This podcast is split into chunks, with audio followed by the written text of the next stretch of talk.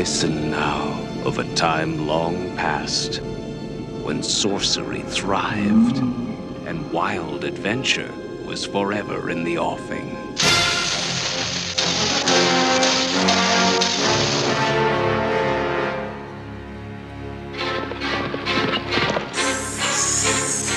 And now, it's time to sit back and enjoy the Two True Freaks Internet Radio Broadcast. A deadly sorcerer is called out of nightmare by a ruthless king driven into evil. And a mystical sword is forged for a mighty warrior who rises out of legend to topple a kingdom.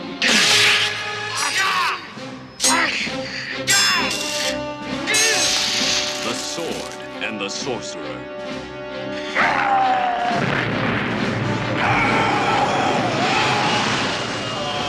I myself raised Xusia from the dead. Little did I know what I let loose upon the world.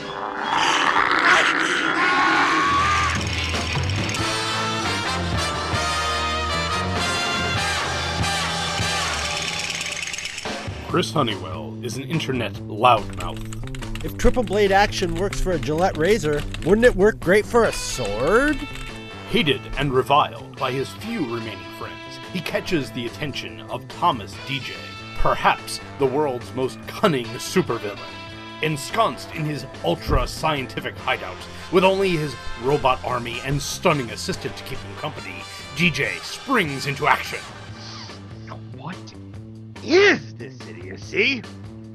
Virginia, use the molecular transmigration beam to bring this fool to me! Virginia trains the hellish mechanism, and with a clap like thunder and in a blinding psychedelic light, Chris Honeywell stands before his tormentor. Normally, I do not suffer fools, but I see beyond the yawning chasm of ignorance that is your brain and the endless sluice of sewage which is your mouth that they form a basic animal intelligence that I may be able to mold to my own devices. Uh, okay. Therefore, in my mercy, I offer you two choices instant, painless disintegration, or you study grindhouse movies at my feet now! Choose!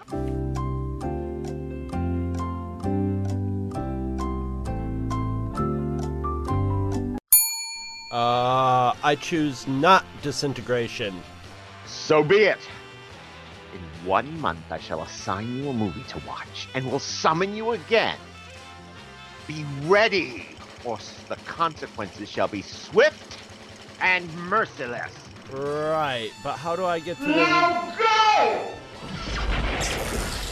And thus began one of the most dangerous and unpredictable endeavors in evil sciencing the Honeywell Experiment.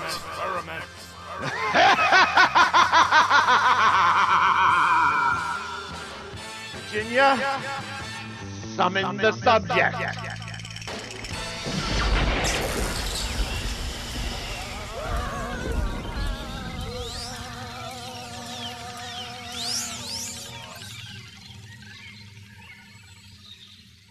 I guess I'm back in my field again in my damsel in distress outfit.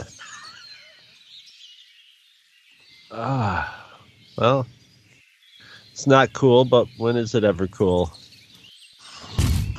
Oh, Jesus. Oh.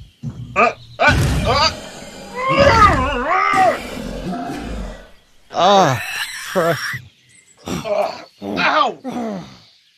Oh man, did you see Luke Giaconetti on his kaiju last time and make a kaiju out of AI or something?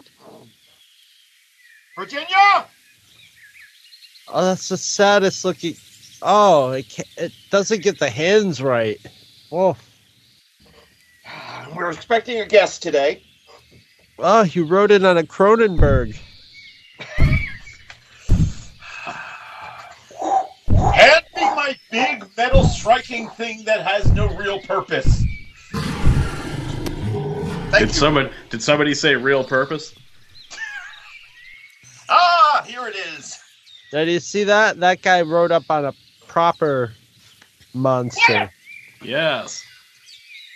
I got this one right out of the uh, Fiend Folio in uh, the 3.5 Dungeons and Dragons from back in the day. sort of the acme of monsters. Oh yeah. Well, let's all have a seat because this is actually a solemn occasion. I'm not going to sit down because you guys are going to look up my damsel dress. Hey, if it's there, I'm looking. Now I'm definitely in distress. Yes. After looking up it though, I can say that's a small threat. We are actually here to um It's got three blades, buddy. too much information. The reason um we are here in this fantasy landscape is because of the passing of a significant director in the history of grindhouse cinema. A man who I got to be honest, I never cared much for his work except for this film, which is why we're doing it but it is hard not to talk about the impact Albert Pyun made on grindhouse cinema in the time he was on Earth, and he passed away. I think it was in December. It's only been a couple weeks. So um, the man loved making movies. He wanted to make movies badly. He was, for a brief period, the go-to guy for the Cannon Group before the Cannon Group disintegrated. We may have had our first Spider-Man movie may have been from Albert Pyun. Got pretty close. Got very close. In fact, the reason we have one of his most celebrated films, Cyborg, is because they started making sets and uh, costumes for the the Spider-Man Masters 2. movie And and yeah, for Masters 2. Yeah, Masters of the Universe 2. And then it was like, well, we're not going to do those things, but you've got these props. Let's just make a movie. Corman, that shit. Yeah, no, he he. No matter what you feel about his style, uh, this man he just loved movies, and even though he'd been semi-retired over the last ten years or so, he was he was teaching filmmaking, and just infecting. Which makes it sound like I'm being mean, but you know, infecting other people with his own with his love of making movies. No, So people I- like him are good to teach filmmaking because he's actually like like he goes and gets it done. You know. Yeah. He- if you're doing stuff for the you're the go-to guy to the Cannon group that means you And get it you get it done you get stuff done this, This film, which is his first film, uh, and for a while, and, and was the biggest grossing independent film of 1982. yeah, made a lot of money. This is his first film, and look at how look at how good it looks. yeah he obviously was really excited about making a movie this this is a really like this is a just like Did we even Yeah, say the on- name on of the its- movie yet? on its yeah we The haven't name of even the movie mentioned is the the name of Sword and the Sorcerer, This would starring Lee Horsley, who was Matt Houston on TV, Kathleen Beller, who is married to Thomas Dolby, Ooh. Simon McCorkindale, who was Manimal on TV. and of course, if you're going to get somebody, you need somebody to chew up the scenery around 1982. Richard you O'Brien. A lot worse than hire Richard fucking Lynch. Richard, Richard Lynch, yes. I saw him get killed in many an 80s movie. Yes. And of course, Richard Moll, before he goes on to fame as a comedy actor in Night Court, has the titular sorcerer. Although it kind of annoyed me in this watch, it was one of the few things that did annoy me, was that the film is called The Sword and the Sorcerer. And yet, we don't see the sword or the sorcerer for about 80% of it. Yeah.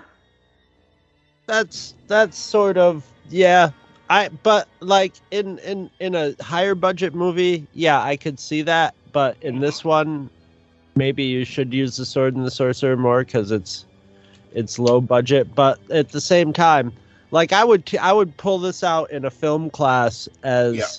like how to take a nice super low budget and limited resources and make it work make it and make it look decent you know make it not look cheap or shabby it's got a little Right. excalibur to it you know this was made edges. for four million dollars. It grossed thirty-nine million dollars. It did not initially trigger a sequel, which is pretty big because I was. This is one of the the films that we are going to talk about that I actually saw in the theaters at the Sunrise Multiplex in Long Island. And when that title flashed up at the end, watch for Talon's next adventure, Tales of the Ancient Empire. I was like, okay, I'm down. Let's do this. yeah it's gonna be a double feature with the sequel to buckaroo banzai Uh, Although once again, Buckaroo Banzai, that was a joke initially. Still real to me, damn it. yes but it did the same it did the same thing where it gave you the title Right.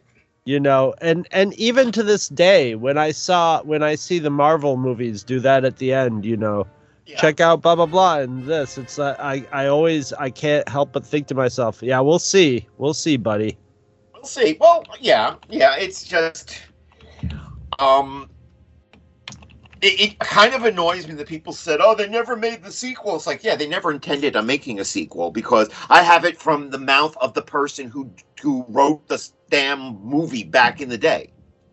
you know, the man when Buckaroo Banzai came out, I and a bunch of other people from the college press was in were was invited to a special screening, and then we got to talk to W.D. Richter. And somebody specifically asked about the World Crime League. He said, "Uh, yeah, well, you know, the, that's the kind of movie we were kind of emulating. Is is a, you know, a, a B picture from the '40s or a, a serial. So we we wanted to have that, but we weren't intending on doing it. yeah the, well maybe then you didn't know better but after that you, you should know better anyway, um,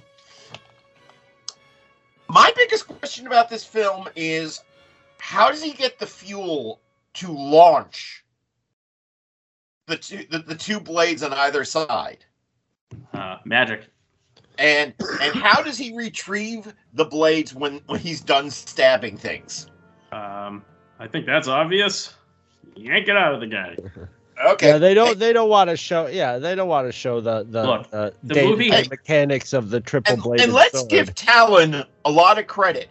That man must have some serious upper body strength to be able to wield the sword like that. Wield, not only wield the sword, get his hand injured as a kid, and then, which is a nice bit of continuity. It's not his right hand that he's able to break out of the crucifixion near the end. It's the left hand, the one that wasn't Yes. injured as a kid. So you could say a lot of stuff about this movie, but as a, for an, a low budget '80s dark fantasy movie, mm-hmm. I don't. I can't really find too much to complain about other than the No. fact that it moves It's- along it's- really fast, First off, it looks shockingly good. and the score is shockingly good. And I I thought the score like I I thought the score was was okay. It was like a suitable score for this. But if they had had the money to get somebody a level or two up, it might have really transformed this movie. I, I I felt like the score did a lot of the heavy lifting.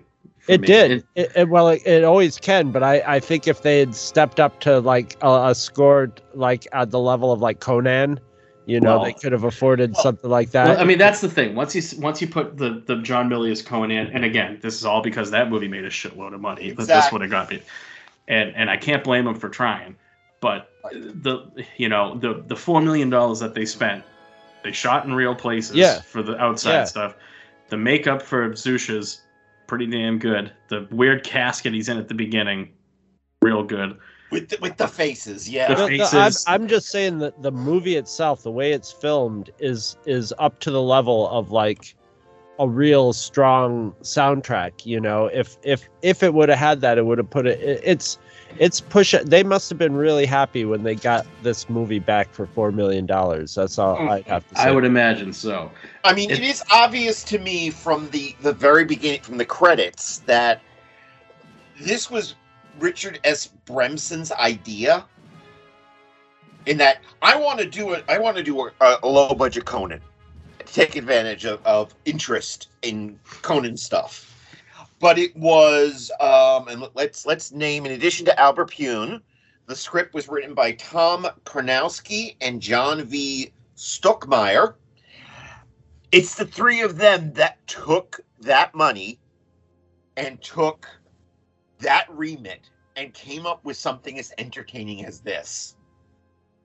Yeah. Um, and the thing that also strikes me about this is even though it's obviously patterned after the, the low fantasy of Conan, it's a really kind of good natured movie for all its sleaziness. Yeah, there's a level of, of old school swashbucklery Yeah. to this, Yeah. and, and that's and I think that's why the score worked for me too. It had that kind of Korngold Adventures of Robin Hood. yeah, they had a sort of Indiana Jones adventure beginning to it. You know. Yeah. loved how everybody that he meets along the way, everybody that's like Joe Rig- Regalbuto, another television guy, you know, playing uh, Talon's um, right hand, no pun intended. um, every t- everybody he runs into goes, "Oh yeah, I know Talon. He saved my life once. I'm coming with you." You know? It's like everybody.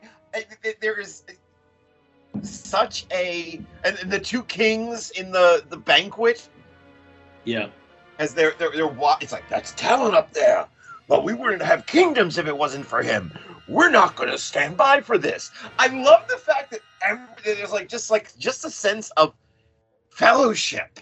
Yeah, Game of Thrones is has sort of uh, beaten that out of us this day, in this day and age. Well, the other thing it does is it does a lot of your world building for you, just by the fact that okay, so this from the time that we last saw him as a child, seeing his his family killed, uh, he's obviously been everywhere and done everything in the last, however, I think ten or eleven years. I think is what Yeah. it's supposed to be. So it's just that's just extra, and and this show does often do a lot of the you know tell don't show, but Yeah. Uh, you know it kind of works in that regard where you get It's okay, just yeah. 90 minutes to to tell your your pulp fantasy and I think adventure that they story. chose the names, the, the fantasy names, wild, uh, wildly, wisely. The fact that the good kingdom that's under con- that- that's under control is named Edenia, oh, gee. Hmm. you know, um, I think though I think we all agree that the most valuable player uh, in this film is Richard Lynch. Yes.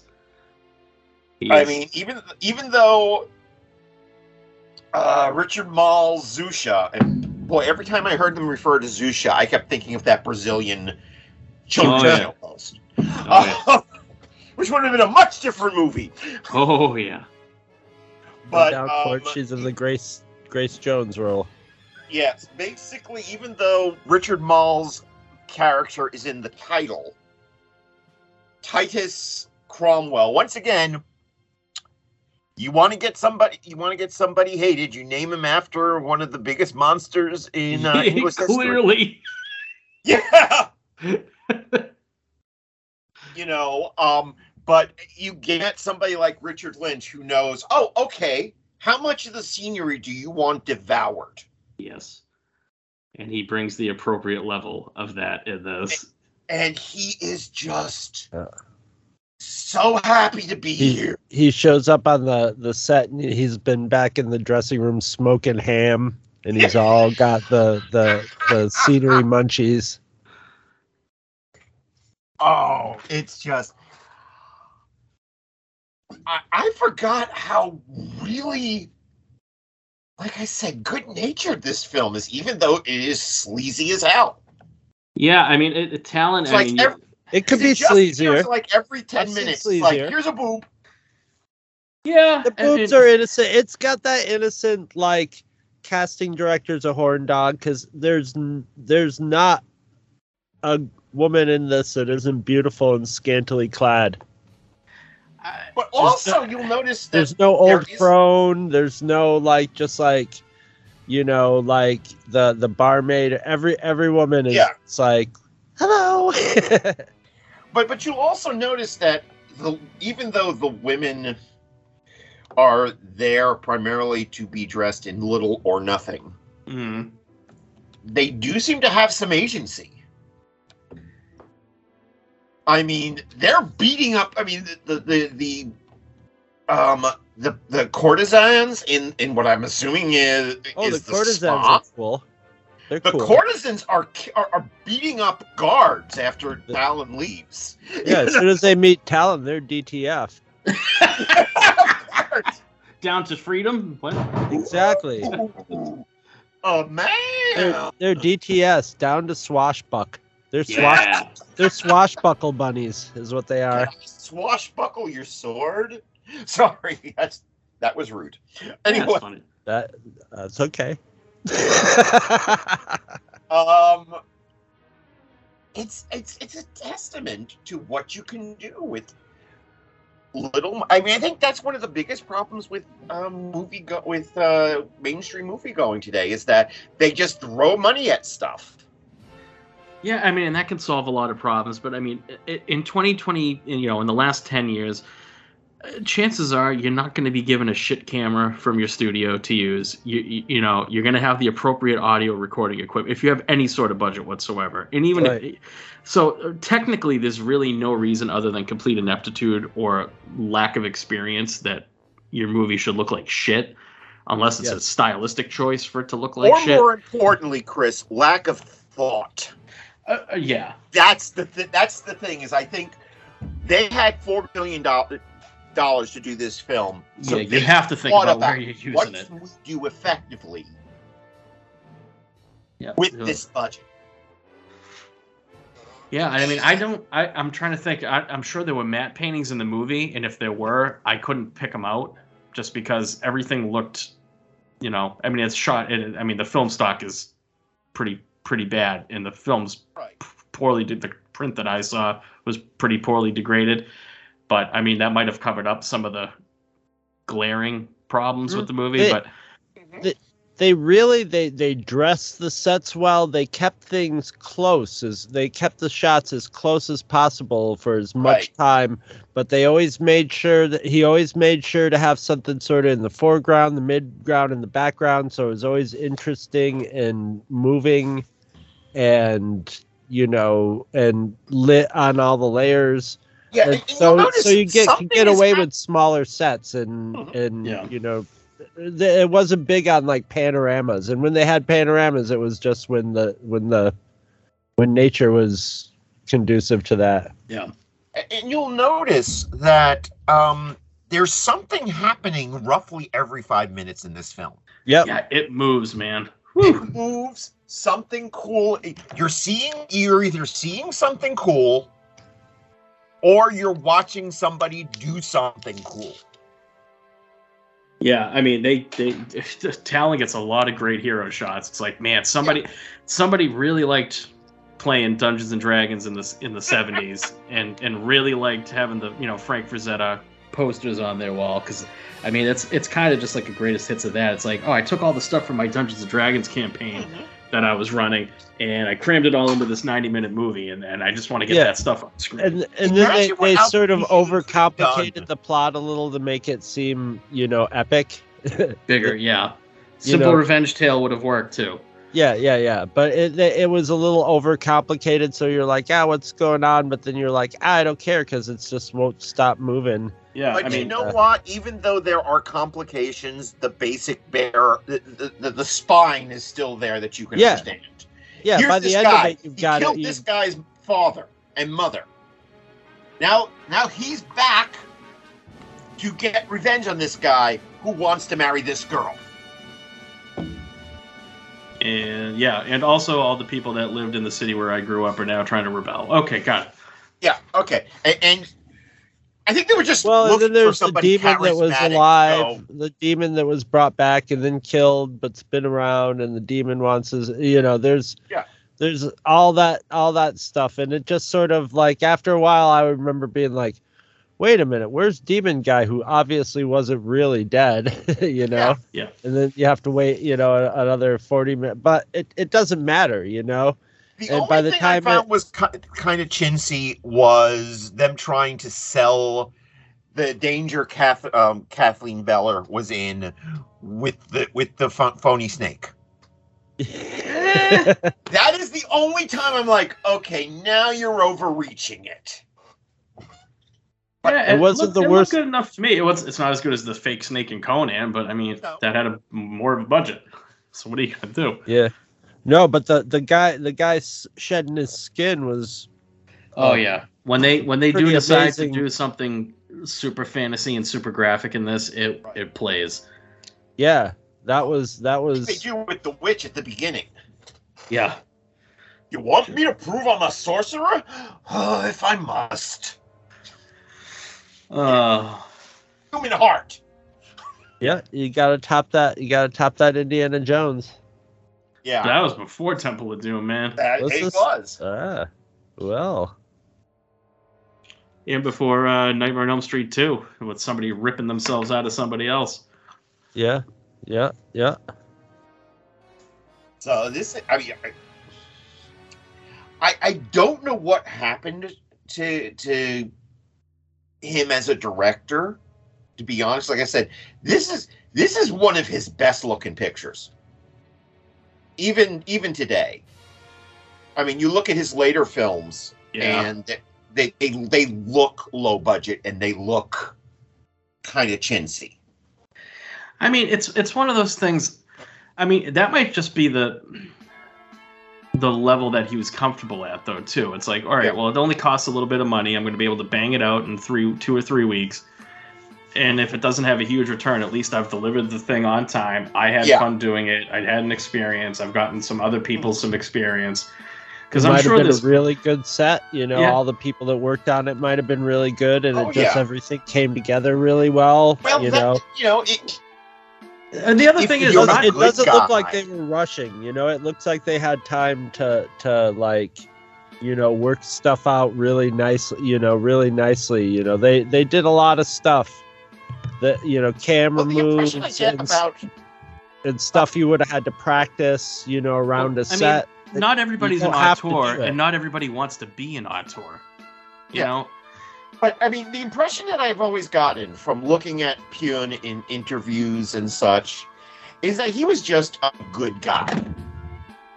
And if you're a good guy and you are fun to be around, You're a rarity in people Hollywood. will come back and Yeah. do your films. if you get your movies if you get your movies done and on budget too that's yeah, I mean, uh, that's why for all the people who wonder why Adam Sandler is able to make so many movies, it's because of that. It's because he is off, uh, offset a genuinely good guy who makes sure that it, he has a fun atmosphere when he's making his movies. well that's because he make, makes them with all his friends and they get they get to hang Not out they get they get to get paid and then he'll do he'll do like i can't remember the name of the the diamond movie he just did recently uncut gems. he'll he'll do he'll do an uncut gems and where uh, where he'll get like star money for it and then he Yeah. can make two or three you know direct to netflix or whatever you know Well, with all with all his buddies that will make a lot of money too on a super low like, here, budget have some money. Mhm. But that's the thing. That is the thing that I've heard about him is that he's just really nice to hang around, and you have this first positive. That's why Al Pacino was in frickin' Jack and Jill because he liked hanging around with him. I mean, it's something to be. There's, there is something to be said for that. I mean, if you don't feel like you're working, then it's not really Yeah. like work. I'm just biting my It's tongue like, I get to I, hang hate, I hate me some adam sandler i'm not a not an adam sandler fan I, I i'm not. trying to- I'm not trying to be I'm nice doing this has a um has an uh, a a endorsement of Adam Sandler. uh-huh sure feels But like am- it I am doing this. I'm doing this to make to make a point, and I think Albert Pyun may have been the same person, which is why he got. Because even even later on in his career, he was Trying to like some- Albert Pyun.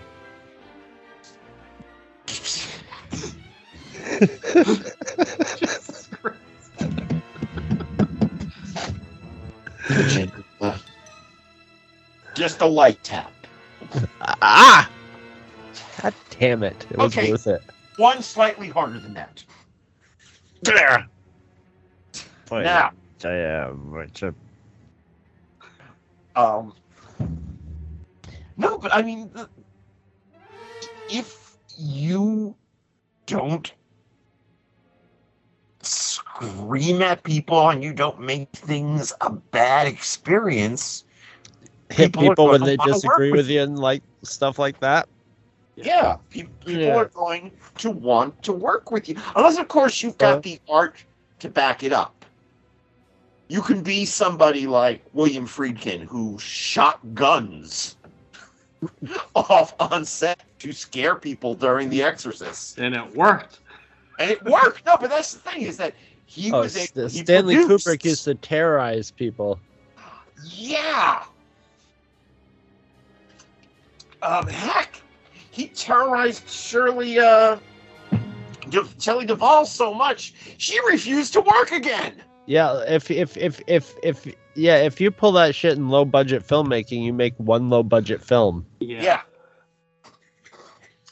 But um, yeah, but it, it's just a simple thing.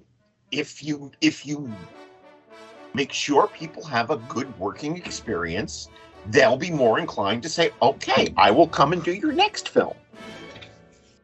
You know, it's it's simple as that. Um, but speaking about this film, this this film rocks. I'm sorry. Yeah. Yeah, I the first time I saw this, uh, I was probably so I was, this came out in '82. I was Yep. probably like '88 or '89. It was on the local UHF state, one of the local UHF stations in Boston, and uh, I mean, I got sucked in. So I was probably probably no more than uh, at ten at the absolute oldest. And, And- it also follows something I've always said. If you want people to want you to make a series, tell a good story first.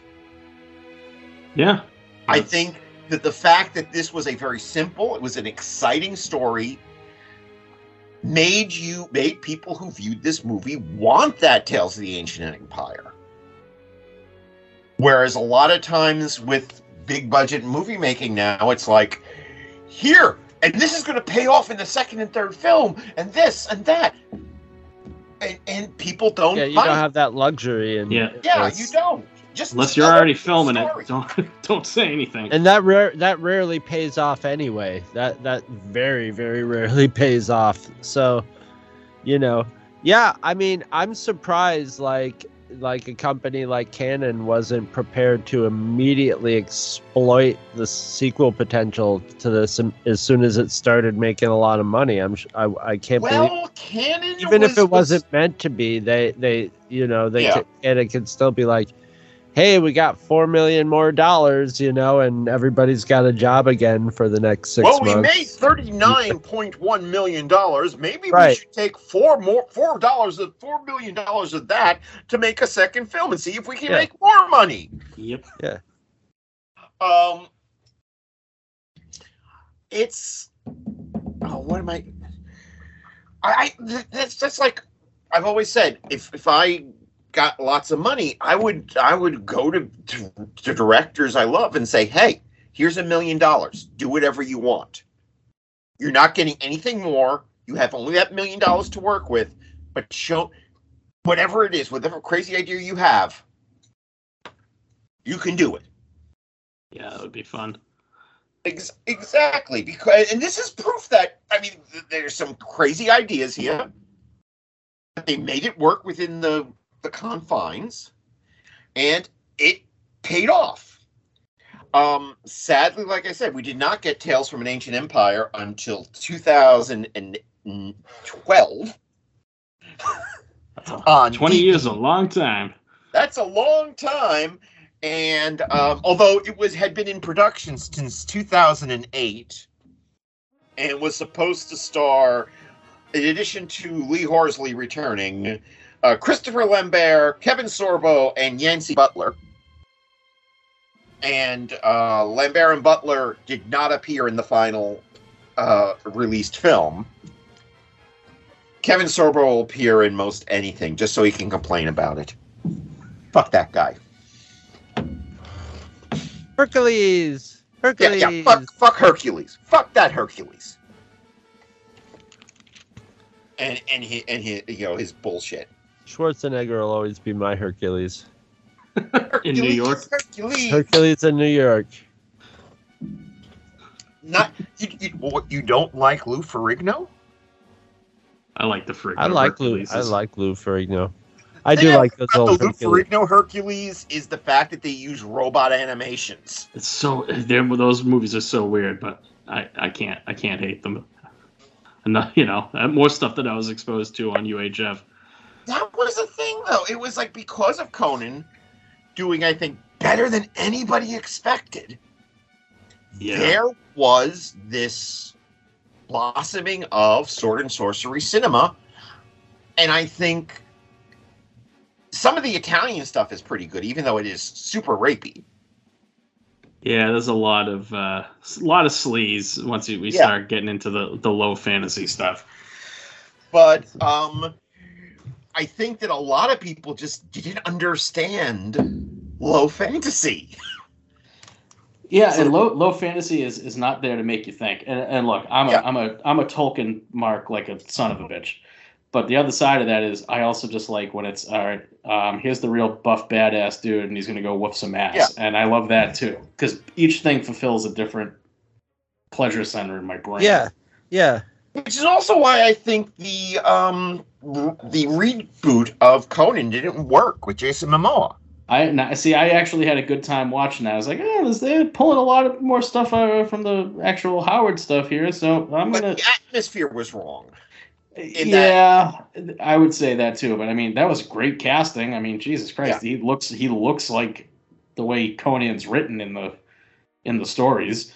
It- it- it's just that I think that if let's say they had put that movie out in uh, the early aughts, when Yeah. the when the atmosphere, the movie going atmosphere was we want something dark, and we want something low and brutal. I think that film would have been a success. I, I think it should have been. I, I at the end of it, I was like, oh man, it's too bad this didn't make any money because I'd I'd keep you know keep making you know, t- little 10 12 million dollar Conan movies every couple of years, and you'll put my it's butt in the not that seat. difficult to make a sort. I mean, it, it is because you have to have fantasy monsters. Okay, it's twenty. It's the twenty. It's the two thousands. You should be able to make a fantasy monster either in practical or with digital effects at this point. Or both, Yeah. yeah. Yeah, but it it's it's not that difficult. I mean, half of micro budgeted um, cinema these days is people walking around the woods. Yeah, Give them a sword, and give one guy a, a, a lizard mask, and it'll look better. yeah.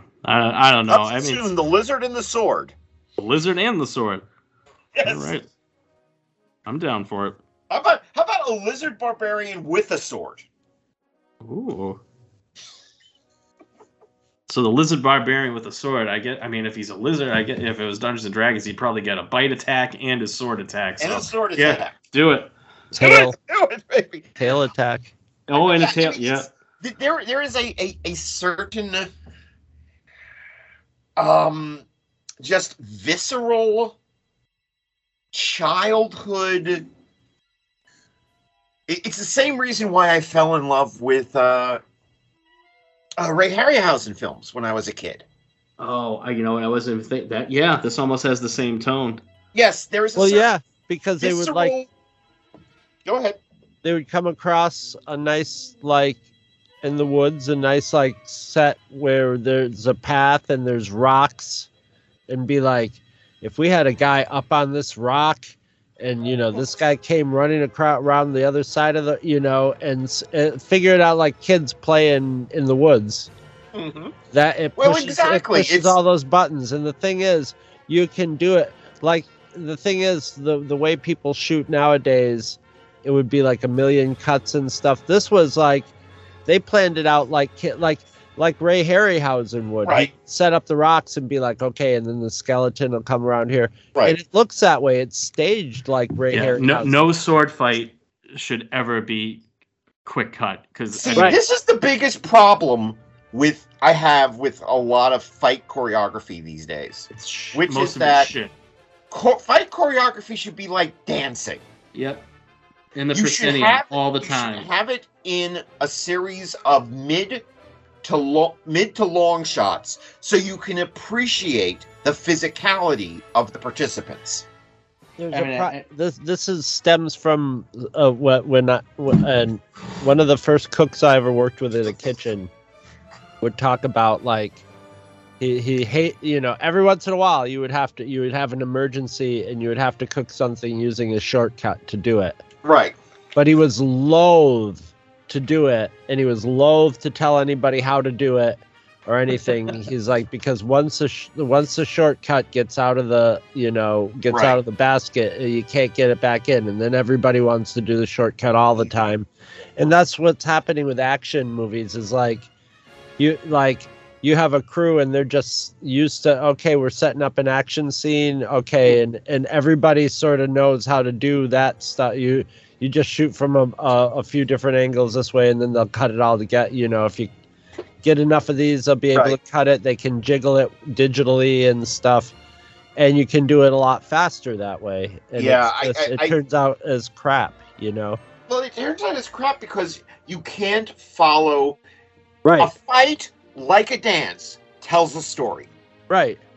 And it pulls you into it. You can't get if- pulled into it when it's just like when you do get pulled into it, it's just like being it's like a baby being shaken. Exactly. well, so to speak. Don't shake the baby.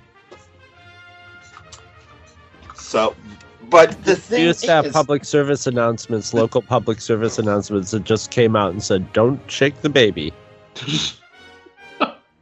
okay, I won't.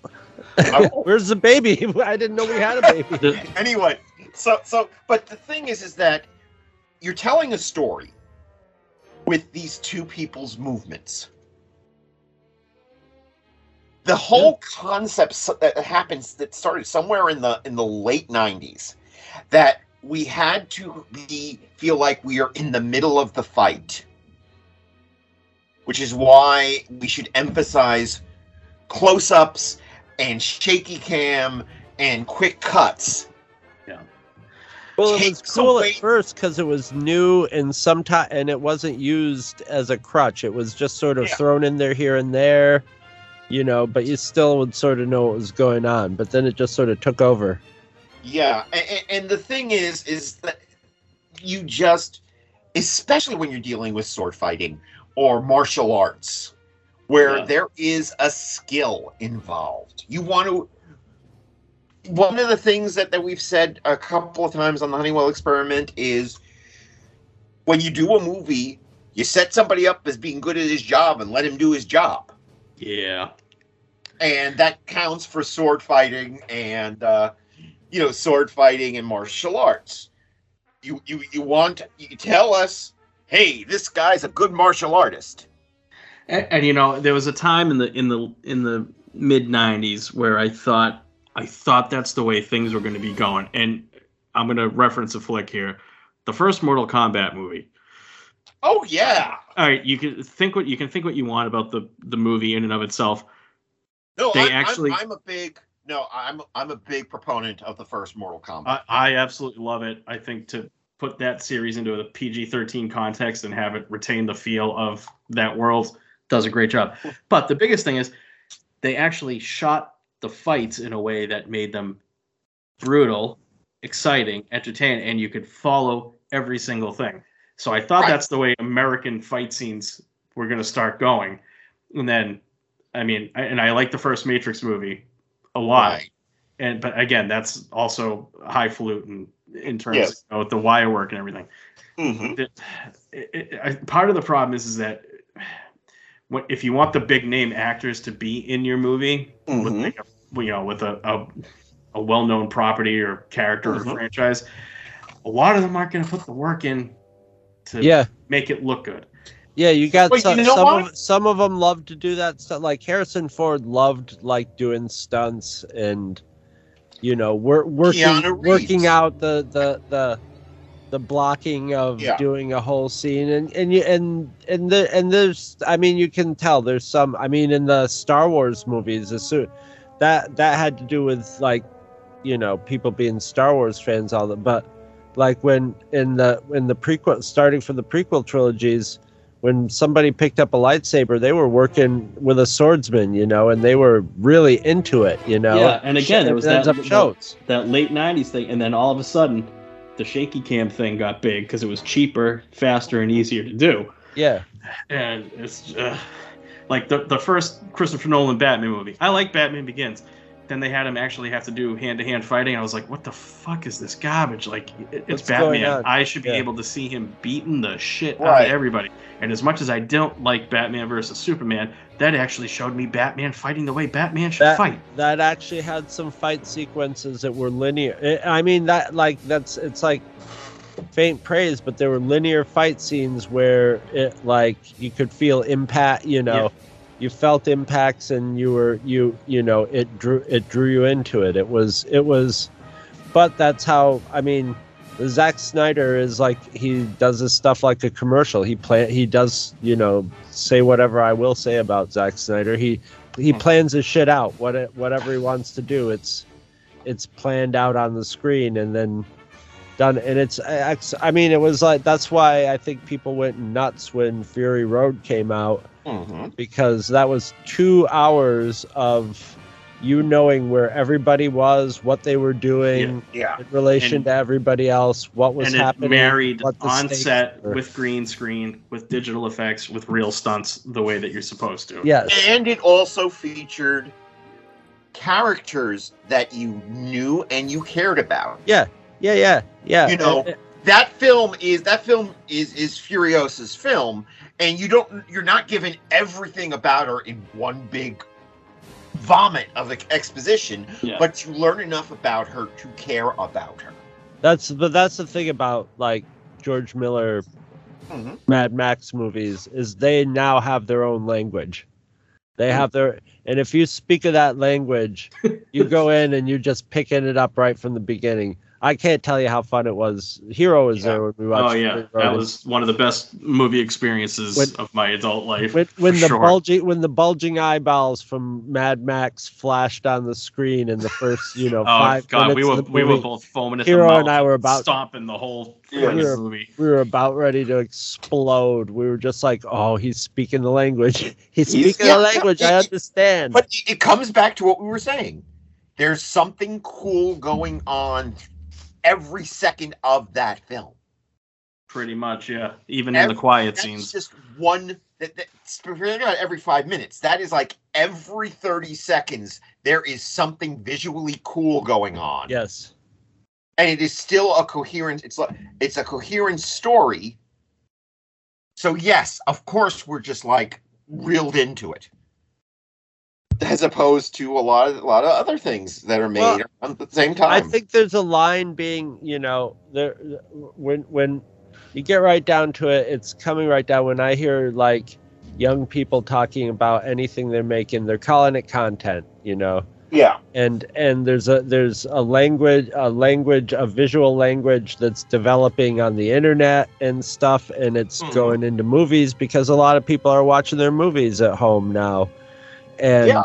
And so like it's I, I think there's just going to be this cut point where like where you where there's pop movies Mhm. and you know the there already is a distinguishment but uh it's going to become more striking between like cinema that's where somebody goes like let's plan this out as a piece of storytelling and stuff and to be like okay we got to make an action movie so Mhm. you know okay we got this crew crew you know you know first team and second team, they all know the score. Just get those cameras out there and get them wiggling.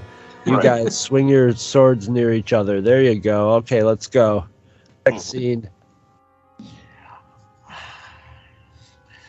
I mean, I think in a way, watching this again made me yearn for the time when there was a place for a medium budgeted film like this. Ye- Yeah, I mean, this would be a micro budget film now. oh yeah, But this is, I mean, four four million dollars is, I mean, it's it's on the upper end of of low budget, and has. But the thing is, it used to be, you used to have the big blockbusters. You'd have four or five big blockbusters every season. You would have, excuse me, the low budget films, the grindhouse films that were coming out constantly, and in between you would have medium sized films that you could uh, direct towards specific audiences. And we don't have that anymore. It's either everything has to be either a blockbuster or it's got to be a low budget film. There's no medium budget anymore. I, I, I think it's starting to develop in the the um, movies by real dir- like real directors and actors that come out on Netflix and stuff. There's what was that I- one about I global I- warming? I- is like I a think medium right budget now, movie. Netflix is just throwing money at anything they think Well, and that's why we get dull gray st- dull gray stuff like red notice yeah, that was pretty boring.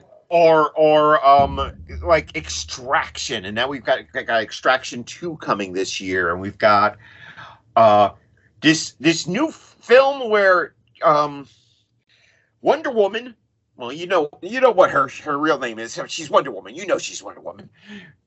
It does some some crazy things. Well, well, like I'm thinking like um the Bill and Ted sequel, the Pee Wee Herman movie. Pee Wee Herman movie might have been more in the micro budget realm, but you know, or or, or even even well, I guess the the Matrix sequel was probably high budget.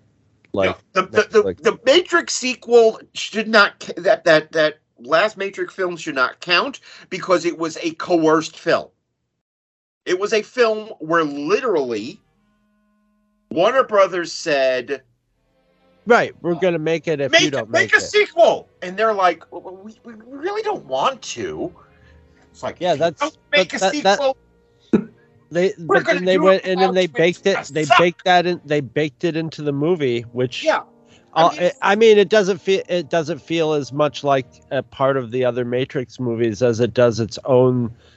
With all that baked in, it makes it inter- It makes it. In- it made me interested. I was. I was. I enjoyed it because I was like, okay, this is, you know, th- it was in, pretty insanely meta, and Yeah. I was dig. I was But- digging it. Scream Four was the same thing. Scream Four was was a dimension was he he who is the real evil in any film. Uh, went to Wes Craven and said, "Make a se- make a sequel to another sequel to Scream." And it's, and Wes is like, I, "I already did my Scream movies." It's like, if you don't do it, we're gonna give it to somebody else, and I'm sure it'll suck. And so Scream 4 is all about is is Wes Craven and Kevin Williamson talking about how reboots Yeah. suck. Which Yeah. is what makes it great. yeah yeah yeah yeah you know i mean that that stuff gets it gets baked into it and over the years as Yeah. it gets written about and stuff more it'll become even Don't get more me interesting started on the moment that Wes Craven died. People started going, "Let's do Scream 5." And like cuz that's this I think that was disrespectful. I don't care how good the movie was. That was disrespectful. well yeah And the same thing for the I- you don't go to like, hollywood for respect that's the for guy, sure. the guy breathes his last breath, and the next thing you hear is Yeah. his estate going, "We are now accepting proposals for Nightmare on Elm Street reboot." yeah i'm surprised they didn't have his hologram announcing it you know yeah, Yeah. I mean, that's the way it's going but um, but yeah, and, and- but we're we're not talking about that. We're talking about a good film. We're talking about a film that we like very much, and I definitely recommend it. Oh yeah, there's the Absolutely. If you're if you're any sort of fan of low budget cinema or uh, low fantasy or just 80s movies in general and you haven't seen this in some form or fashion in the last 40 years then yeah you definitely owe it to yourself to to find this one i mean it's got to be available probably everywhere I just- saw when I was when I when I was a youngin on Cinemax, and all I remember was ha- was having super low expectations for it because really bad sword and sorcery movies were a dime a dozen at this point in time. yeah they were And but I being mean, like, wow, somebody took some uh, like in being like same as now. The, this is was very enjoyable, and I was a lot and you know what's younger, kind and of cool about was some nudity for me too. is even though it appears only in the very beginning and the very end of the film, you remember that sword. You remember? The, I yeah. it- I haven't watched this in a long time, but I fired it up this morning and I was saying to myself, "All right, let's see. Well, I'm trying to think of what I can remember before it happens." All right, but yeah, the creepy, creepy lizard sorcerer. Yep, Yeah. remembered that. Remember Talon getting crucified. Remember that. Yes. Remember the the three bladed sword. Remembered the the, the, the Xusia ripping himself out of the other guy. Uh, just all you know that what I remembered? The woman getting her butt oiled. I was like, when that scene came up, I'm like, oh yeah. well, see that's the, well, see that's the thing. Is having watched it on UHF for the first time, I didn't get any of that stuff right, the first time, so I was right, stuck yeah. with just the other visuals. No, I got the I got the full Cinemax experience. You know, at probably like two in the morning, like eating popcorn with a couple friends over at my friend who had HBO's I thought you were house. going somewhere else with that when But, you but started I mean, that the point I'm making is, we remember that we rem- even though, um, they were hoping to make a series out of this. The fact that, that they gave us a couple of things t- for our mind to latch onto: the sword, lizard face. Um, you know, allowed this movie to live on in our minds long after the story itself kind of faded away. Yeah, I, it, it, you know, it's it, it's one of those f- formative things for me. Like this and and Conan the Destroyer, I saw that one first because it was PG thirteen and not Right. R. Uh, but my, you know, and my my mother is not super into like the super violent stuff or a lot of nudity. Uh, Right. My dad would have no problem. Like he'd be, you know, he had buddy that had HBO, so he'd be coming home with all the, you know, Ator the Fighting Eagle and like Ah, every yes. e- How every much other O'Keeffe is in this film? yeah, Ah, every every other uh, low budget '80s dark fantasy movie. Like my dad knew I was I, I was into it, and you know we we would play Dungeons and Dragons. So it was like I I got a steady stream of all that stuff, you know. And it's uh, Beastmaster. Be- Beastmaster, yeah, like everything. I'm trying to imagine what it would be like if in the 80s they got Albert Pyun to do a Dungeons and Dragons movie. It would have been awesome because he probably would have done it for hardly any money, Yes. and it would have been awesome because he probably would have been. He's probably the kind Yeah. of guy that would have been like, I'm going to accurately represent the classes that are available in Dungeons and Dragons. Which and, and, and that there weren't that many. I mean, there was in uh, everything in the yeah, in this movie. Everything that he would need to make a Dungeons and Dragons movie was in this movie. So you know, he, I mean, I, Like, I'm looking. I I'm looking forward to the movie that's coming out, but you know, a, a Dungeons and Dragons movie does not have to be high budget. And and these days, I hope this movie understands that there's so many podcasters out there who are just doing campaigns.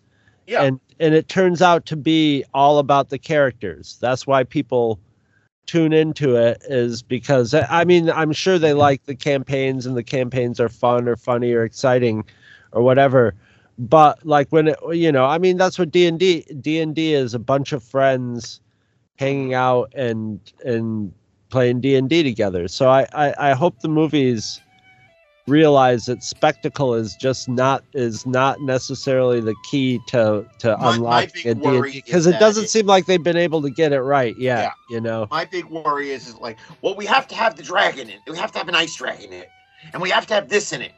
You know, it's going to be a Husker Du. It's like, you remember playing Dungeons and Dragons and coming across a Beholder for the first time, right? It's Yeah. better to have certain types of characters in it, and that's what Yeah. your important And I things mean, my ultimate dream was, you know, give somebody fifty million dollars to adapt the cartoon, but you know that's not going to happen. This is all you need for a Dungeons and Dragons movie: a guy who's a fighter, uh, a sorcerer, a uh, a thief who may be like a halfling or a, a dwarf. I think I think they have to use gnomes now, Thomas. Okay, or and and an elf. No, I meant because That's uh, all- no, I that's know, the- I know. I know. That's I'm just laughing. I'm just, I'm just seeing a bunch of gnomes like looking over, like what? four people. You just need four people, you know, one for each of the basic classes, and a couple of cool monsters. You don't need to build a fucking fantasy world. Let us build the fan. Right, That's the- right, right. No, just I- a I part of just, just that just that corner of it that you're dealing with, like you would Right. in a campaign. Right. It could I, be I any. still contend that the reason why Star Wars lit the minds of little kids on fire back in 1977 was because we didn't know everything about the world. Yeah, no, the world was just sitting there, and everything was happening in it, and the, and you So and the, the little kids were like, gee, I wonder what this is like, and I wonder what this is like. And they would make their own stories up around yeah, the things that they, they saw in this world. yeah, yeah. they I mean, it, if you've got two hours to tell, to, to you know, ostensibly, yeah. I mean, world building's great, but you can do it through, you know, a passing remark or just showing a landscape. You know, Yep. one place is clean and bright. You know that it's being well maintained, or you know, and, and, and One people seem like they have money. Yeah. Or if you got another place that just looks like shit, you can tell that something either Yeah. happened there that was really Yeah. horrible. All It's you have always to do like is that. make each movie basically a campaign. Make that campaign Yeah. interesting, and then as the movies pile up, it's going to build its own. It'll build it sort of on that, and then you can. It'll get built just in fan. Like they should probably grab one of the find what one of the especially good out of the millions of podcast groups that do their D and D thing, and grab somebody that does really engaging campaigns. And Or say, you know what? all right, we'll grab that. We'll grab them and use their their But- but- format for a movie. won't you even know? have to do you don't even have to do that you have the license so you can go back to a gary gygax dungeon crawl Yep. has has the spine of your film Yeah. built up No, built I up mean, you use use Dredd as a te- template. You know, the Dredd. I mean, the Dredge Dredd world is a massively formed world yeah and stuff. And Dredd just like said, "Oh, all right, we'll do we'll do um, you know, um, a fucking run from the bottom of this housing Yeah. complex to the top." You know, it's it's super. You know, it seems like a suicidal way to do the Judge Dredd thing, the opposite of what like Stallone did with his, which was to go big budget, build the world and stuff. Right. And this one just like basically established a few characters and then just well, did, well see did its thing. And and it there's your worked thing. gangbusters because it was true to its thing. right It was true. It, it felt like reading a gritty ass judge 2000 AD dredd comics. they wanted to they wanted to well people are going to want to see the cursed earth and people are going to want to see the cannibal guys and people are going to want to see an abc warrior I want to see a lot of things. yeah no but the thing is They want to see they were Judge. so people are going to want to see Judge Dredd's face. Yeah. Oh. Oh. No. That was that was Stallone. Like, uh, I don't want to be wearing a mask the whole time. The whole movie without this beautiful mug out there. You know? I don't. I don't hate that movie. No, I don't But I hate don't that. see it I don't a- hate that. I don't see it as a Judge it's Dredd movie. not- I just see it as a Stallone movie. It doesn't. Yeah, it doesn't capture the grit of No. Judge Dredd. It's, it's Whereas we know just enough in the movie Dredd, the Alex Garland film, yeah, for us to understand what is going on. yeah. But it still gives you a sense of a wider world. Yeah, it, Without- but that's how the comics did it anyway. Yeah, the that- comics had 20 years to it to build that wider world, and this one, this one was like, okay, let's start at the mean, beginning. One of the biggest mistakes I think that they did with the most recent Hellboy film was forcing Lobster Johnson into it. I mean, I got a kick out of seeing it, but Yeah, but it's it, it, there's no reason for Lobster Johnson to be in this story. no. Eh, but they still they they had this whole flashback just to put Lobster Johnson in the story because they they they, they figured people are going to get excited seeing Lobster Johnson. Yeah, the Hellboy I mean, we, are. we are, but the plebs that you're trying to get in Yeah. Yeah. have a vague Tell the recollection of story, the and Ron and the fan, and the fandom of Hellboy is is lot, a lot smaller than the fandom of say a Marvel or a DC Yeah. movie too. So pulling out somebody from it's like okay, it's nice for a nod to the fan, but I don't. I think Yeah. they're barking up the wrong tree. You know, Hellboy. And, and the thing was, they had the they had the spine of a decent film there because Yeah. they had. A Are you talking villain. Hellboy two? Or are you talking? I haven't No, the- No, I'm Hellboy two or the new Hellboy, Hellboy. the most recent film that was directed by Neil Marshall. You haven't seen it, Chris? No, I haven't. I only saw the original Hellboy, and I remember liking it, but thinking this is just like it's good, but it's good as a jumping off point. Uh, now, now that they've got it set Well, up, this- I mean, Hellboy 2 for- is- and then I never watched Hellboy two, but I heard that was pretty much. Hellboy much 2 is fucking really good. fantastic. yeah. Hellboy 2 is Guillermo del Toro looking around going like, okay, nobody's watching. Let's go crazy. I No, like that's the sound do, of do, that. do, do, do yourself a favor and watch Hellboy 2, Chris. Oh, I have. I, I. The only reason I haven't watched Hellboy two is because it's been so long since I saw Hellboy one that I would want to watch. That I. you don't you don't need to. Just just I know I don't need jump to. right in, man. But um, but the the thing is that the the most recent one, that the reboot that was made, um, About four years ago now. about four years ago, I went to see it in the theater specifically because I wanted to support Neil Marshall. I as mu- I like Hellboy as a property, but I I was more there because I want people to know that I will support Neil Marshall, and I want Neil Marshall to do more theatrical features. Yeah. But you had a decent villain. You had there's a skeleton of a good story in there, but it's constantly s- screwed up by all the things like. And here's this new character, and she punches ghosts. Yeah, it's it has it has the overstuffing problem. Yeah, exactly. It's all about it's all about the the producer saying, "See how cool this this world is. You want to come back and visit it some more." Well, also it's uh, put a whole bunch of people in. Maybe someone will be really popular, and we can make a lot of money off it too. You know, it's I mean, uh, but but the thing is, is like there's this one character in this Hellboy feature who, for the first half of the film, seems to be just a normal a normal girl who has like a psychic sensitivity because she was exposed to um, the Fey world at a young age. And then in the middle of the film, as they're running through the forest in an action sequence, we see that she can punch ghosts. okay. And I'm like, no, we don't need punching ghosts. We don't need Lobster Johnson and um all yeah, there's just too much look at this cool shit and not enough here's a good story. If you guys take a little look up my uh, damsel in distress, just I don't want to dress, see you'll your you'll see why I got, was called Lobster Johnson in high school. Virginia Does that mean it's red or it has pinchers? why can't it be both? Uh, why not both? Okay. Oh God. It screams when you put it in boiling water. Ah! Whatever you So do, don't mine. show it Gotta to love Guillermo del Toro. it's also served with with with warm melted butter. So I think we all agree that this is a very enthusiastic. Please go see this film. Yeah.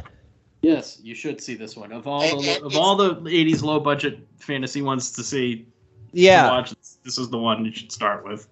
Yeah. And No, this was somebody was excited say- about making a film and they really like they they they they put a lot of they put a lot of charm and effort into it. More than more than you have to do when someone hands you four million dollars to make a movie for Cannon. They, uh, you know, above and beyond. Yeah, well, this was made before Can before Pyun and Cannon got together, but uh, yeah, no, and it, it, it's a great, I think, example for people to look at uh, if they want to do the low budget thing. Yep. How to start a low budget career. Actually, Yeah, how to how to have a low budget career would be to study i- if, instead of study, you know, study study this guy, study Corman, you know, stuff like Study, that. Study, of course, our good friend Brian Trenchard. Brian Smith, who Trenchard will- Smith. Uh, who will be returning to the podcast this June to talk about a film I've been dying to talk about him with for four years. St- study Greydon Clark too. Yes, study Greydon Clark. Study uh, study Robert Rod- early Roger Robert Rodriguez. Sure. I mean, hell, find those find those little uh, extras he used to put on his his uh, The five minute film school things, Five yeah. Minute film school. Yeah. Um, it is possible to get people excited about something without forcing a world into things. It's as simple as that. And this is a good case where I I, I think if I, I did not have that coming look for Talon's next adventure at the end, I wouldn't be looking for a next adventure but I wouldn't. But I would still want more of this character, and I would probably have gone home and wrote stuff about this character. I would, I, yeah, I would, I would watch the second movie of this. As a matter of fact, the second movie of this could be even better because now everybody's all, the characters are all established and stuff. So, mm-hmm. just like uh, Well, the thing is, you Conan can the put more. I don't think could- Conan the Destroyer was a better movie than Conan, but it was mm-hmm. a more fun movie. It was, it was a more, Right. you know, it was a more lively, you know. Uh, it was, it was the comic book version. yeah, yeah, yeah, yeah. So, uh, I want to thank, of course, our barbarian correspondent, That's the me. great hair metal hero, Oh, the- happy to be the here. massacreer of Massachusetts, sure. the battler of Boston. Uh, not, not for some time. My battling days are over. Okay, I settled down. Just on pen and paper. I got a wife, wife and cat to support. Damn right. Um, so so Chris, you can be you and I do this every month, although a lot less free roaming. uh, not the Losers Lounge, and in fact, in a few weeks, you're going to hear us talk about Cutthroat Island. Aha. Which is- pirates. Yes, pirates and Geena Davis dressed. There is never anything wrong with a woman dressed as a pirate. Damn I'm going to right. say that right now. Yar. Somebody was somebody was complaining about uh Pirates on the Cab- Caribbean on Stranger Tides and like why was anybody making that? I said, "Have you seen Penelope Cruz dressed as a pirate?" Shut the fuck up. Have you seen the billion dollars in box office receipts from the That last three too, movies? yes, but it's like Eh.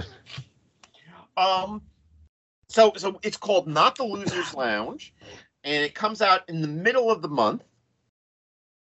And also you guys, you two guys get together for of course the Vault of Startling Monster Horror. Tales of Terror. Yes, Tales of do. Terror, yes. I always get that wrong. Uh, yeah. So I, th- I think our uh, most recent entry will be dropping relatively soon, and uh, Tales from the Hood, another Yeah. film I saw in the theaters. That is out, and and Nope will be, Nope will be following this episode later on in the month. So is this like is this like uh, Black History Black Horror History Month? eh, more or less just just Black History Month. We, we- you know who says who says horror can't be I mean, I mean, yeah, I mean, on the I want to see you guys make Horror sense History of Month. Blackenstein, the Black Frankenstein. Like is- I like I, I we're, we're trying to do we're trying to do stuff. This is an actual like, movie. That's Oh, I know. I've seen. Blackenstein. No, no, no, and no. then we should follow It's- it up with Frankenhooker. But I think we did Frankenhooker, didn't If we? you if you actually look at the print, Oh, I oh, have oh. seen Blackenstein. So if you look at the actual print, it is entitled Blackenstein, the Black Frankenstein. Just so Really? you, you- Just in case you nobody got it? I'm I'm guessing it does what it says on the tin. I'm guessing there's a black Frankenstein and a black Frankenstein monster in it. I would have, I would have, like, I would like for the vault of, if we are gonna go in that era, I would of black exploitation horror. I would definitely. I mean, it's kind of predictable, but I would like to do like Blackula is a legit like. It's not a great movie, but it's got a lot going on uh, on with it. You know. My favorite black exploitation horror horror adjacent movie is a film called Sugar Hill, also known as Sugar Hill and Her Zombie Gangs. Oh, I think I've seen that. Might have to. Uh, and let's- it's really, Well really much better than it sounds. Yes. No. I It's don't like it sounds pretty dope to me. It's it's like isn't it like somebody possessed by the spirit of an old gangster? No, type that's a different film. That's J.D.'s Revenge. Yes, that's what I'm thinking about. That was really Oh good dear. too. Something tells me later later this year, you and I are gonna gonna look at a, at a couple of uh, Well, I'd be into black exploitation horror films. I would be into that. I know you would. It's just I, I always get self conscious when we do black exploitation films because it's like it's two old white guys talking about black exploitation films. I don't care. I'll talk about I'll talk about um Dolomite all day. All day. I think I'm not sure. I have to look it up. I think that actually we've done more black exploitation films than anything else. Maybe if you had to go we- by category, but maybe Because I, like I, I think we've done three. We did um Can we find an Italian black exploitation movie? Because then we'll really be pounding our genres. Because we do a lot of Italian movies. Yeah, that that too. But the thing is, is that we do different types of Italian films. Yeah. So, um, but anyway, so uh, so check Chris Tyler out on Not the Losers Lounge and um, and on the the, vault. the startling monster horror tales of terror, and follow Chris Honeywell on the Vault of Startling Horror Monster Tales Tales of Terror and Jagai and Jedi, um, which is the uh, Star Wars related uh, series he does with Hope Mullinex. Yep, we're just And- getting ready. We're doing we're doing Obi Wan Kenobi right now, and that'll be finished up real quick, and then it's on to Andor. And ooh boy, oh boy. Why am I? Why does it, does it did it piss me off seeing that they? Oh well, we've cast Sebastian Stan as Luke Skywalker, and I'm like, can't we move beyond the Skywalker clan? I think they I think they had their shot with the sequel trilogy, and if they had just said everything, uh, you know, 300 years after the uh, rebellion, they probably could have done that. I think they're Yes. kind of stuck now. There's there's I think there's like, the it's when when it comes right down to it, it's Disney, and they're a huge corporation. and that that corporation bought Star Wars, which is so strongly defined by those characters that they're just like that they're in they're they're, they're uh, I mean they're they're a money making thing so they're like this will this will make the money this is a safe way to make the money. And they're also like you know that's what the fans want but, but, but, and it, it it loses something of having But here's Geor- here's George, the deal George with Lucas, who could, who was, who was the buck stops here. You know, there hmm. were a bunch of, there weren't a bunch of like people who were like worrying about the stockholders, Mm-hmm. going like, oh, geez, you know, we really screwed up those sequel trilogies. We need to run it through the calculator to figure out why. Yeah, that last people didn't like Last Jedi. We should uh they did not. totally erase that one in the next one. No, they they they're really staying away. Yeah. They used to stay away from the prequel stuff. Now they're staying away from the sequel stuff because you you know, they're just they're, they're not they're not making any new stuff that sort of ties into it or anything and when they did that even when they did it was still sort of tentative. But I mean, uh, So the yeah, thing- the reason have a lot why I am confidence with that. anticipating Quantumania with such a sick feeling in my stomach. What the hell is Quantumania? The third Ant Man movie. It's the third Ant Man movie, but the thing is, like, oh, oh, the two oh, I Ant-Man thought it was an event. I thought it was like the harmonic convergence or something. Whoa. Quantumania- When does No, no, no, Quantumania has Quantumania happened, and why haven't I seen film the trailer? from um, Marvel f- features. And the thing is, is that the thing that's charming about the Ant Man films is that they are just heist movies. Yeah, They they're are s- they're small movies. Yes. yeah, well, yeah, no pun intended, but they, they were they were great they are. little change of paces. Charming little family movies. events. Charming little father and daughter Yeah. movies. You know, they were yeah, And this sweet and fun. Quantumania is just the same thing we've been getting from you know Marvel movies in the last three to four years, which is wow, look, new characters, crazy shit, woo woo.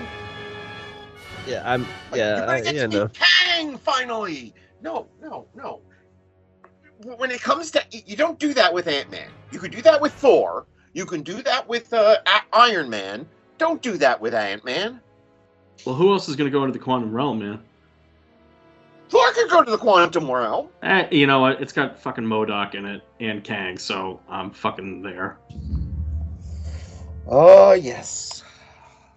I'm I, I I don't get I I'm not excited about the quantum stuff because I just don't think I don't I'm not I'm I'm not down with Marvel's idea of how the quantum like a- like I liked Loki a lot the Loki series but the did way they not like describe the Loki at quantum universe as you know that we got to keep it linear it's like I don't think that's how it works guys Oh no, this is this yeah, this isn't a time travel. This is the they're going to the, the subatomic realm, man. Yeah. yeah yeah yeah I yeah, and and, and I'm all for like all that Loki stuff. all. I just always wanted to go further, and I want it to get wilder than it ever they're ever gonna allow themselves to to go with it. So I always like, you know, I I'm always the the only quantum movie that ever really pulled off like feeling quantum was that everywhere, uh, everything, Everything, every- everywhere, everywhere all at once. Yeah, that was That- that, was that that that pulled it off. You know. Well, wait until April is all I have to say because we have a quantum. I have a quantum movie I'm going to show you with the Monkees.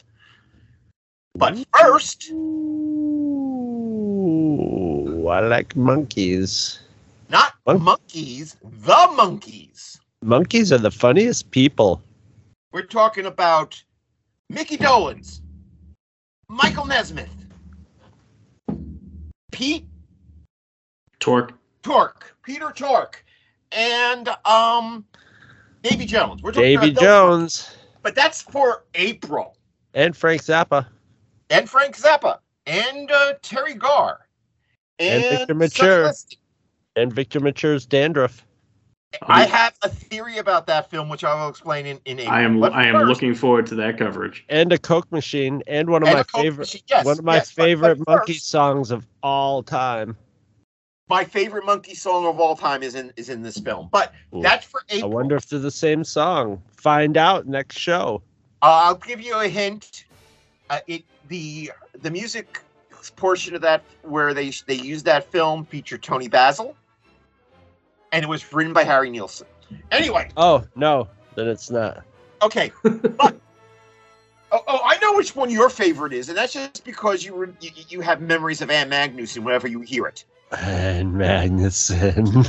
Ann Magnuson. Next month is March, and it's time for a visit from one of your favorite your favorite guests. Because we're going to talk about something British, and you know what that means? Is it the moons? It's the Moons. The, the moons are nice to me because they're British. We need some. We need more Canadian people coming on because I hear they're really nice too. Well, the moons are coming by, and we are going to talk about a film that was the was a favorite of one of my my dearest, dearest, closest friends in all my life, who unfortunately passed away a couple of years ago, Derek Ferguson. A film from Amicus, one of my favorite movie studios, that doesn't make a damn lick o sense. Ooh, okay, you're speaking my language. Uh, it stars Vincent Price, Oh. Christopher Lee Oh. and Peter Cushing. Ah. I think I know what you're referring to. And it's called Scream and Scream Again. This film may scramble your brains, sir. Or your money back. It's triple distilled horror. And you have to go watch it for next month. And until then, go!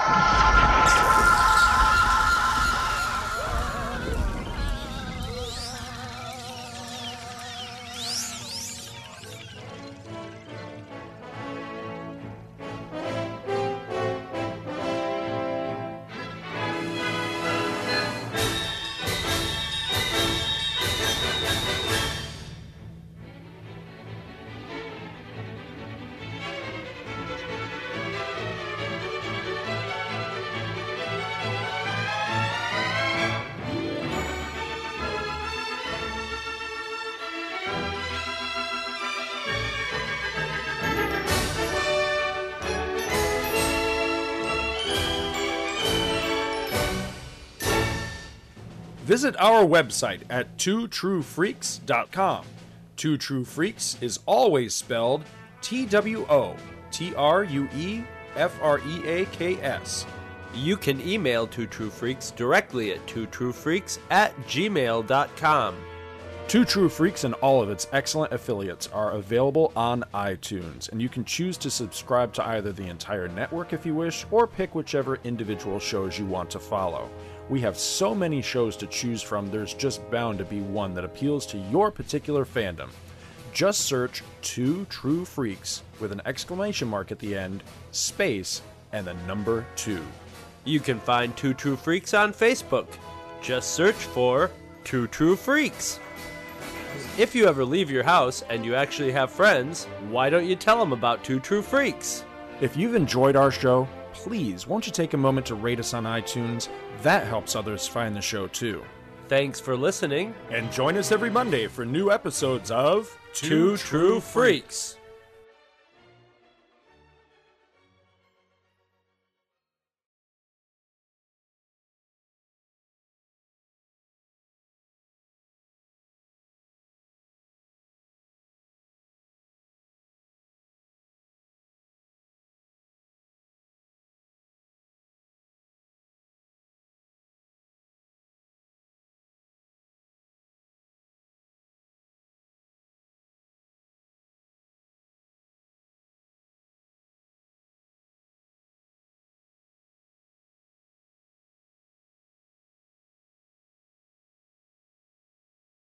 True Freaks has been brought to you today by Damanzo Core of Milan, Italy, and by the letters F and U.